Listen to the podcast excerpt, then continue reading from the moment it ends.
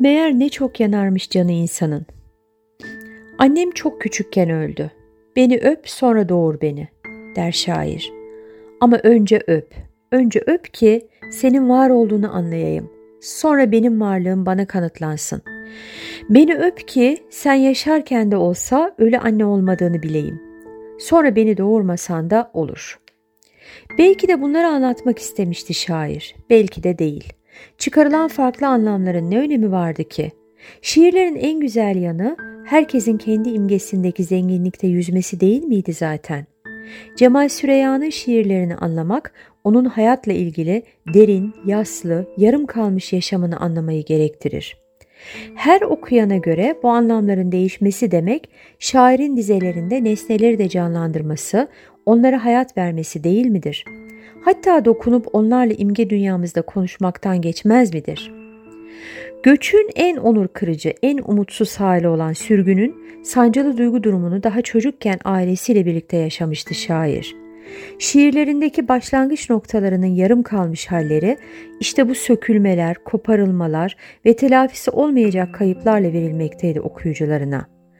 Annesinin ve ailesinin ızdırabını daha çocukken başlayan yoğun bir şekilde içselleştirmesi, hayatı boyunca yazmasına, hatta yazarken mısraların bir bölümünden sonra düz metinlerle anlatımlara bile neden oluyordu. Umutların sıfırlandığı sürgünün bu tren yolculuğu, daha sonrasında annesinin bu hallere dayanamayıp sürekli yaslı varlığını sürdürmesi ve sonunda erken kaybı, sanki onun artık şiir yazmadan yaşayamaması durumunu bile ortaya çıkarmıştı. Bu yolculuğu Kişne Kirazını ve Göç Mevsim şiirinde şöyle anlatmıştı. Ben bir yük vagonunda açtım gözlerimi. Firavun'un ekinlerini yöneten Yusuf da arkadan yırtılmış gömleğiyle kanatları dökülmüş kuşa benzerdi. Cemal Süreyya eşi Zuhal tek kanata gönderdiği 13 günlük mektuplarında ise o günleri şöyle ifade eder. Bizi bir kamyona doldurdular. Tüfekli iki erin nezaretinde.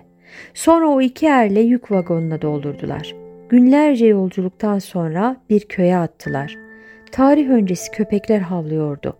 Aklımdan hiç çıkmaz o yolculuk. O havlamalar, polisler. Duyarlılığım biraz da o çocukluk izlenimleriyle besleniyor belki. Annem sürgünde öldü, babam sürgünde öldü. Şairin aşkla imtihanı ise bütün bir ömrünü kaplayacak kadar arayışlar içinde geçmişti.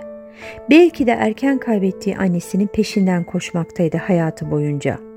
Her aşkın artık nihayet olduğuna inanmak isteyen şair üç evlilik yapmış, aşklarını şiir aşkıyla bütünleştirmiş ve sonunda son evliliğine nihayet diyebilmişti. Bunun duygusunu Biliyorum sana giden şiirinde şöyle mısralara döker. Biliyorum sana giden yollar kapalı, üstelik sen de hiçbir zaman sevmedin beni. Ne kadar yakından ve arada uçurum. İnsanlar, evler, aramızda duvarlar gibi. Uyandım uyandım, hep seni düşündüm. Yalnız seni, yalnız senin gözlerine.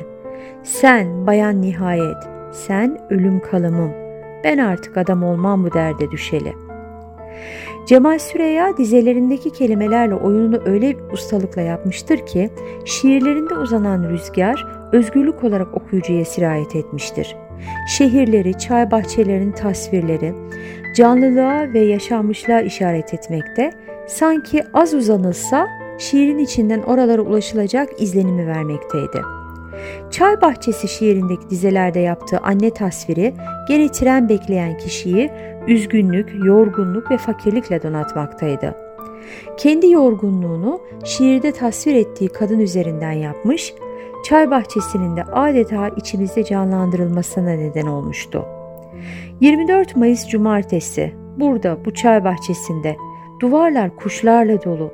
Bilsen öyle yorgunum ki yalnız alnımı örtüyor uyku. İki çocuğuyla oturmuş karşı masada bir anne. Beklediği tren saati bir olanak arıyor kendine. Gözlerine dolan beyaz çiçekte. Annesini kaybettikten sonra yaşamlarındaki bu büyük yaslar aslında babasını da kaybetmesine neden olmuştu. Babasına artık kavuşamayacaktı. Yatılı okul, babasının kendi yaşamını yeniden düzenlemesiyle ondan uzaklaşması, şairin yalnızlığının getirdiği bu büyük boşlukları şiirleriyle kapamasına vesile olmuştu. Sizin hiç babanız öldü mü şiirini babasının ölümünden 4 yıl önce yazmıştı. Şiirde babasını yaşarken de kaybetmesini hem yatsımak istemiş, adeta ondaki uzaklığına isyan etmiştir. Bir çocuk saflığı ile tüm dünyaya sorduğu bu soru hem bir yardım çağrısıdır yaşamış olduğu ya da onu bekleyen yasın dayanılmaz ağırlığına karşı hem de dünyaya karşı babasız durmanın çaresizliğidir. Öyle ustalıkla yazılmış bir şiirdir ki ölüm sonrası yapılan seremoninin bir o kadar basit ama bir o kadar da ağır duygularla donatıldığını ortaya koymaktadır. Ulaşılamazlığın, kaybın derin izlerinin hem ölüm gibi gerçek hem de ölüm kadar yaslı bir süreç olduğunu anlatır bizlere. Yaşamındaki hayal kırıklığı, çocuk anılarındaki hamam oyunları ve bunların elinden kaydığı bir sabunun gözlerini yaşartması kadar kör etmiş gibiydi onu. Sizin hiç babanız öldü mü? Benim bir kere öldü, kör oldum. Yıkadılar, aldılar, götürdüler. Babamdan ummazdım bunu, kör oldum. Siz hiç hamama gittiniz mi? Ben gittim, lambanın biri söndü. Gözümün biri söndü, kör oldum. Tepede bir gökyüzü vardı, yuvarlak. Şöyle elemesine maviydi, kör oldum. Taşları gelince hamam taşlarına, taşlar pırıl pırıldı, ayna gibiydi. Taşlarda yüzümün yarısını gördüm. Bir şey gibiydi, bir şey gibi kötü. Yüzümden hiç ummazdım bunu, kör oldum. Siz hiç sabunluyken ağladınız mı? Cemal Süreyya 1931-1990